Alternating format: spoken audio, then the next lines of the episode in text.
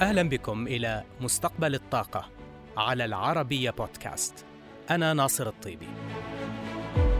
نسعى في هذا البرنامج إلى المساهمة في الحوار الدائر حول عملية التحول في مجال الطاقة عالمياً نحو مستقبل خال من الانبعاثات يضمن أمن المناخ وأمن الطاقة. بدأت شركة ميرسك أكبر خطوة على الإطلاق لتخفيف الانبعاثات في قطاع الشحن البحري بعد أن طلبت بناء ثمانية سفن تصل سعة الواحدة منها إلى 16 ألف حاوية ويمكنها أن تعمل على كل من الوقود التقليدي والميثانول الأخضر. هذه أول طلبية سفن حاويات لميرسك منذ ست سنوات وهي ستحل محل سفن قديمة سيتم إخراجها من الخدمة. هذه أول طلبية في العالم لسفن حاويات عملاقة محايدة كربونيا. يمكنها أن تبحر بين الصين وأوروبا عبر المحيط الهادئ. وسبق لميرسك أن سجلت أول طلبية على الإطلاق لسفينة متوسطة الحجم تعمل بالميثانول في فبراير الماضي. مارسك تطمح للوصول إلى صافي صفر انبعاثات بحلول عام 2050 وكانت تطمح إلى وضع أول سفنها المحايدة كربونيا في التشغيل بحلول عام 2030 لكن يبدو أن هذا الموعد سيتحقق قبل سبع سنوات من الهدف الأولي وقود السفن يعد واحدة من أكبر مشكلات التلوث عالميا. إذ تحرق السفن يوميا ما يتجاوز ستة ملايين برميل من زيت الوقود بمختلف درجاته. إلا أن كثافة الانبعاثات من نشاط الشحن البحري تراجع بشكل ملحوظ على مدى العقد الماضي بسبب تحسن الكفاءة. ففي حين ارتفع حجم التجارة البحرية الدولية ب 34% بين عامين 2010 و 2020 تراجع حجم الانبعاثات الكربونية من عمليات الشحن البحري بنحو 7% في الفترة نفسها. وقد طبقت المنظمة البحرية الدولية مطلع عام 2020 معايير جديدة لوقود السفن حيث تم تخفيض السقف الأعلى لنسبة الكبريت في الوقود من 3.5% إلى نصف نقطة مئوية.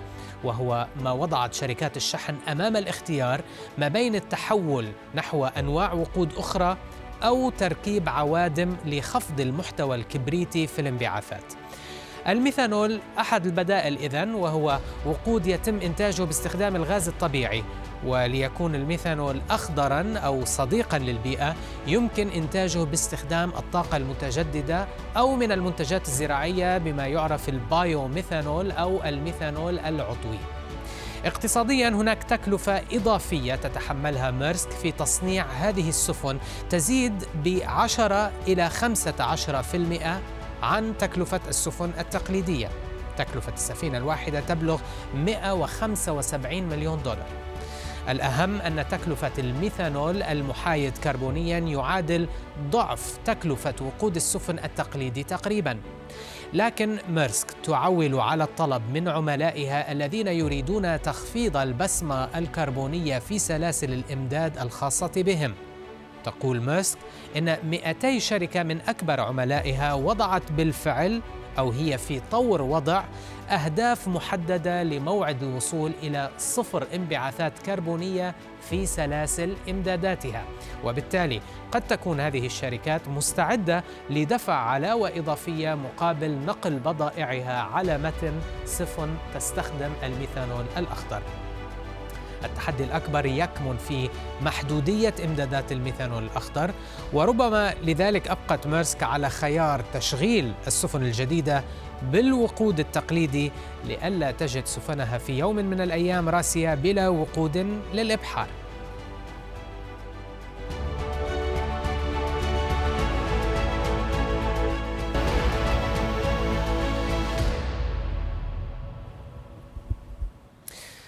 المنظمة البحرية الدولية هي وكالة الأمم المتحدة المسؤولة عن إطفاء السلامة والأمن والكفاءة على قطاع الشحن ومنع التلوث الناجم عن السفن. وقد اتخذت أولى خطواتها في مجال مكافحة التغير المناخي عام 2011 وقد وضعت مستهدفات محددة على هذا الصعيد من خلال الدول الأعضاء لعامي 2030 و 2050 عن هذه المستهدفات والحلول التقنية الممكن تطبيقها في صناعة الشحن البحري. ناقشتها مع رئيس قسم التلوث الهوائي وكفاءة الطاقة لدى المنظمة رول هوندرز. لنتابع. قبل عشر سنوات قامت المنظمة البحرية الدولية بوضع تشريعات إلزامية تتعلق بكفاءة الطاقة والتي غطت بموجبها قطاع النقل البحري العالمي حيث ألزمت المنظمة جميع السفن الجديدة قيد التشييد في أحواض بناء السفن بأن تكون أكثر كفاءة في أدائها وقد تم تشييد هذه الضوابط على مر السنين الماضية. في عام 2018 أقرت المنظمة اتفاقا تاريخيا يرسم استراتيجيتنا لمكافحة الغازات الدفيئة ويضع أمام أسطول السفن العالمي الذي يفوق عدده خمسين ألف قطعة مستهدفات تتعلق بخفض انبعاثات ثاني أكسيد الكربون. كما اتفق الأعضاء على خفض كثافة الكربون لدى السفن في المئة بحلول عام 2030 مقارنة بمستويات عام 2008 وعلى أن تنخفض هذه النسبة إلى 50% بحلول عام 2050 وفي يونيو من هذا العام اتفقت المنظمة على مجموعة من الضوابط الإضافية التي ستدخل حيز التنفيذ في نوفمبر من العام القادم 2022 مما سيسهم في تحقيق مستهدفاتنا لعام 2030 عبر تحويلها إلى متطلبات إلزامية مفروضة على الدول الأعضاء وألا تبقى تعهدات فحسب. كما اتفق الأعضاء على أن يتم مراجعة هذه الاستراتيجية عام 2023 للتأكد من أدائنا في منتصف طريقنا نحو خفض انبعاثات ثاني أكسيد الكربون من قطاع الشحن البحري. إذا ما هي الحلول التقنية والعملياتية الممكن تطبيقها من قبل السفن البحرية على المدى القصير بهدف الحد من الانبعاثات؟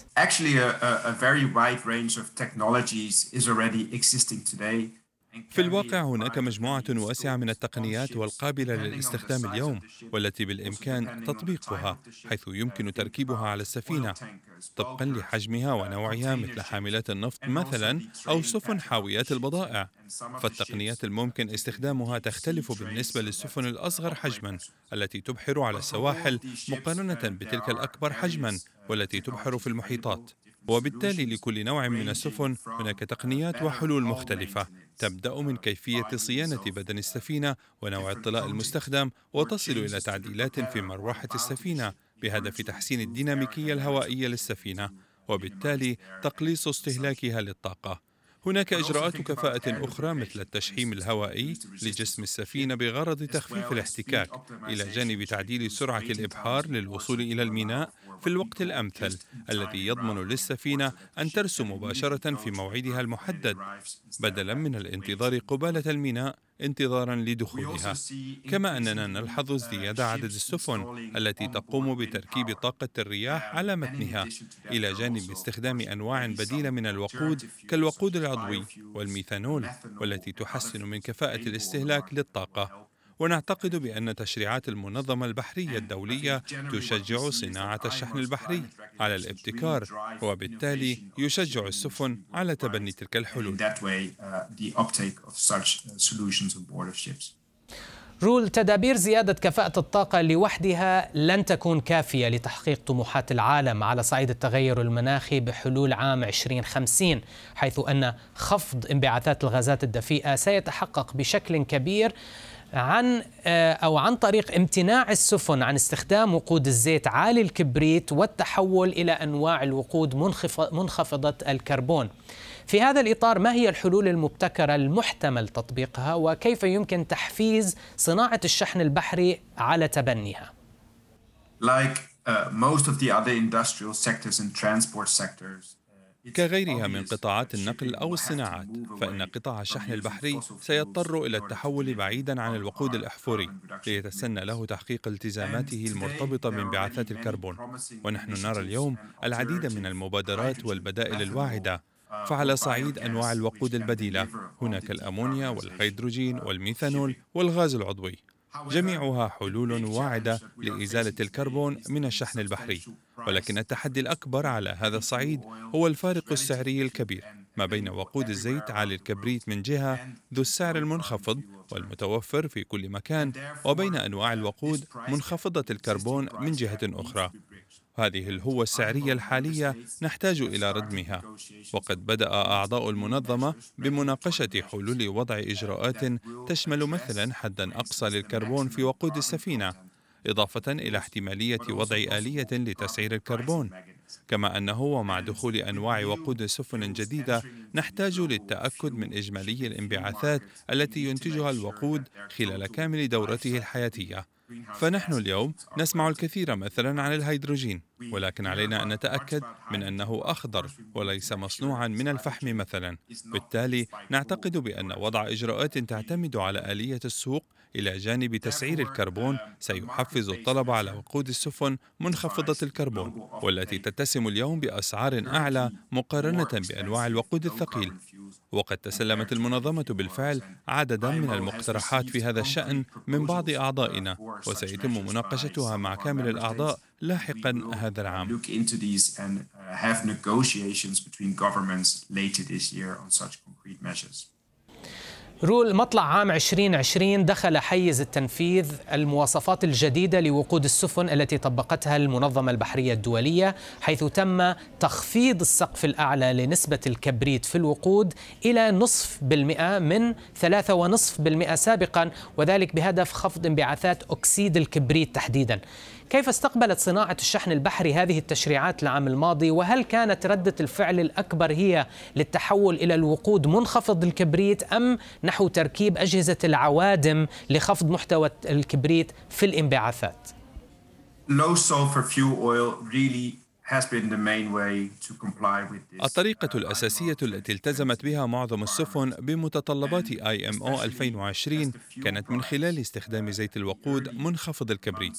وما ساهم في ذلك هو بقاء سعره منخفضا نسبيا خلال الأسابيع الأولى من تبني المتطلبات الجديدة خاصة في ضوء آثار جائحة كورونا.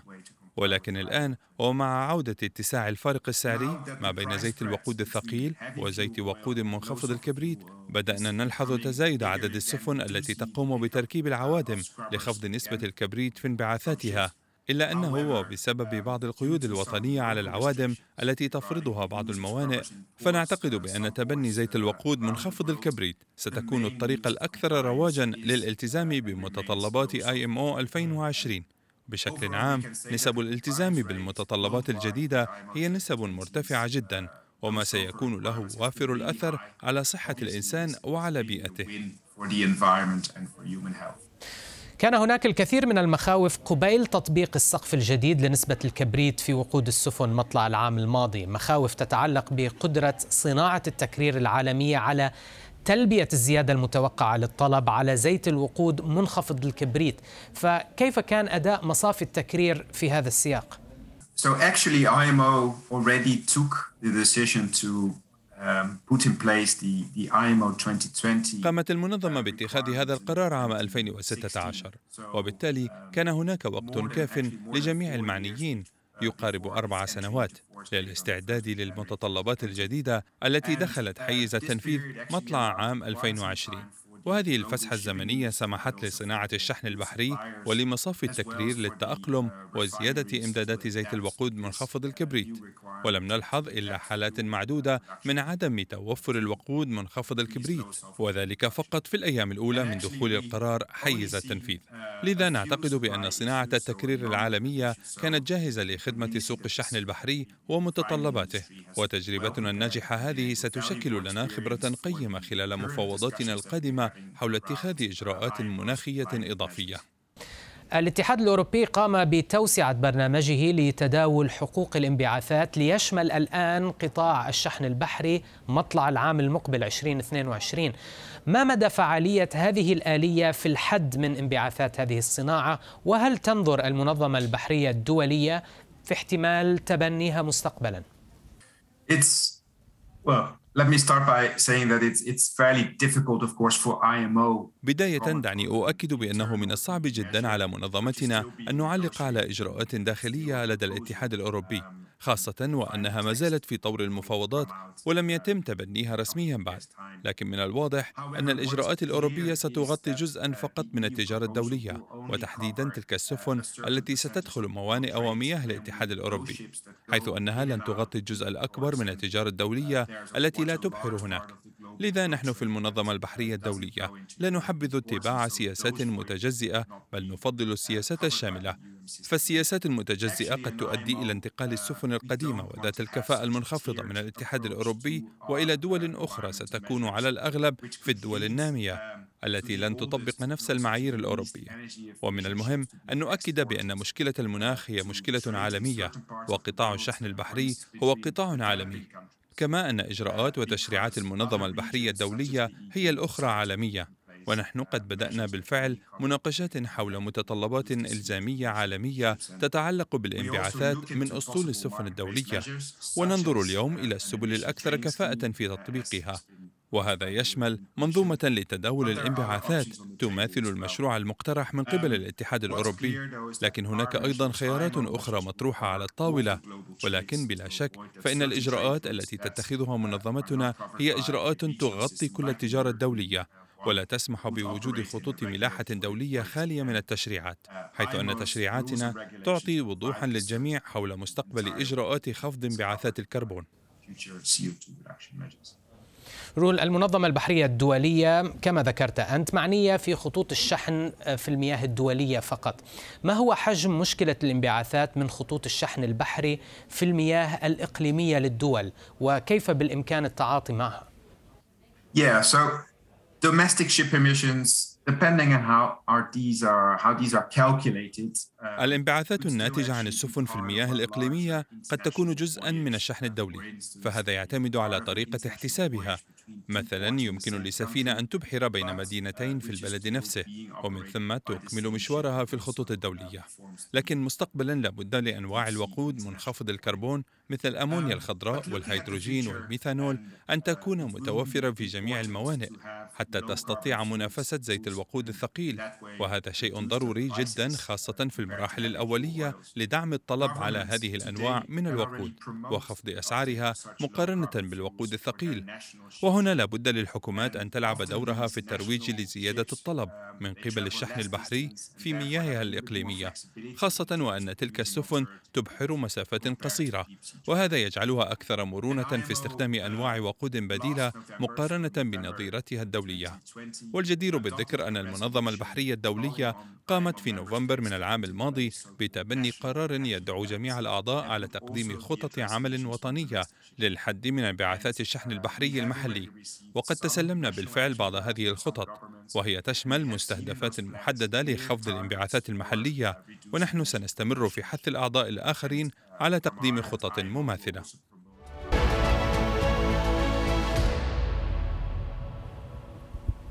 توقعات جديدة سمعناها هذا الأسبوع لسوق النفط العالمية من منظمة أوبك ووكالة الطاقة الدولية.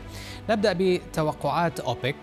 للعام الحالي أبقت المنظمة على توقعات الطلب بلا تغيير لنمو بأقل من 6 مليون برميل يومياً. أما للعام المقبل فرفعت أوبك توقعاتها لزيادة الطلب العالمي على النفط بنحو 900 ألف برميل يوميا لتصبح الزيادة المتوقعة عند 4 ملايين و200 ألف برميل يوميا. وبالتالي تتوقع أوبك أن يتجاوز الطلب العالمي على النفط العام المقبل مستويات ما قبل الجائحة. بالنسبة للإمدادات من خارج أوبك قامت بخفض توقعات نموها هذا العام بنحو 170 ألف برميل يوميا في ضوء الاضطرابات التي تسبب بها إعصار آيدا في الولايات المتحدة. فيما تتوقع نموا أقوى على خاماتها هذا العام والعام المقبل. وهذه هي طبعا التوقعات الجديدة مقارنة بالقراءات السابقة. أما بالنسبة لمخزونات النفط التجارية في منظمة دول الأو إي سي دي لاحظت أوبك ارتفاعا بأكثر من 10 ملايين برميل في يوليو لتبقى فوق ال 2900 مليون برميل وتبقى بالتالي أقل بأكثر من 120 مليون برميل عن معدل آخر خمس سنوات وأقل من معدل السنوات ما بين 2015 و2019 بحوالي 57 مليون برميل. ننتقل إلى وكالة الطاقة الدولية. الوكالة خفضت توقعاتها لمعدل نمو الطلب العالمي على النفط في العام الحالي بنحو 100 ألف برميل مقارنة بتوقعاتها السابقة وذلك بسبب عودة الإصابات بكورونا إلى التصاعد خلال الربع الثالث. لكنها تتوقع ارتفاع الطلب بمليون وستمائة ألف برميل يوميا في شهر أكتوبر المقبل مع تراجع الإصابات وارتفاع نسب التطعيم. الوكالة رفعت أيضا توقعاتها للطلب للعام المقبل بنحو 85 ألف برميل يوميا ليصبح معدل الزيادة المتوقعة 3.2 مليون برميل يوميا.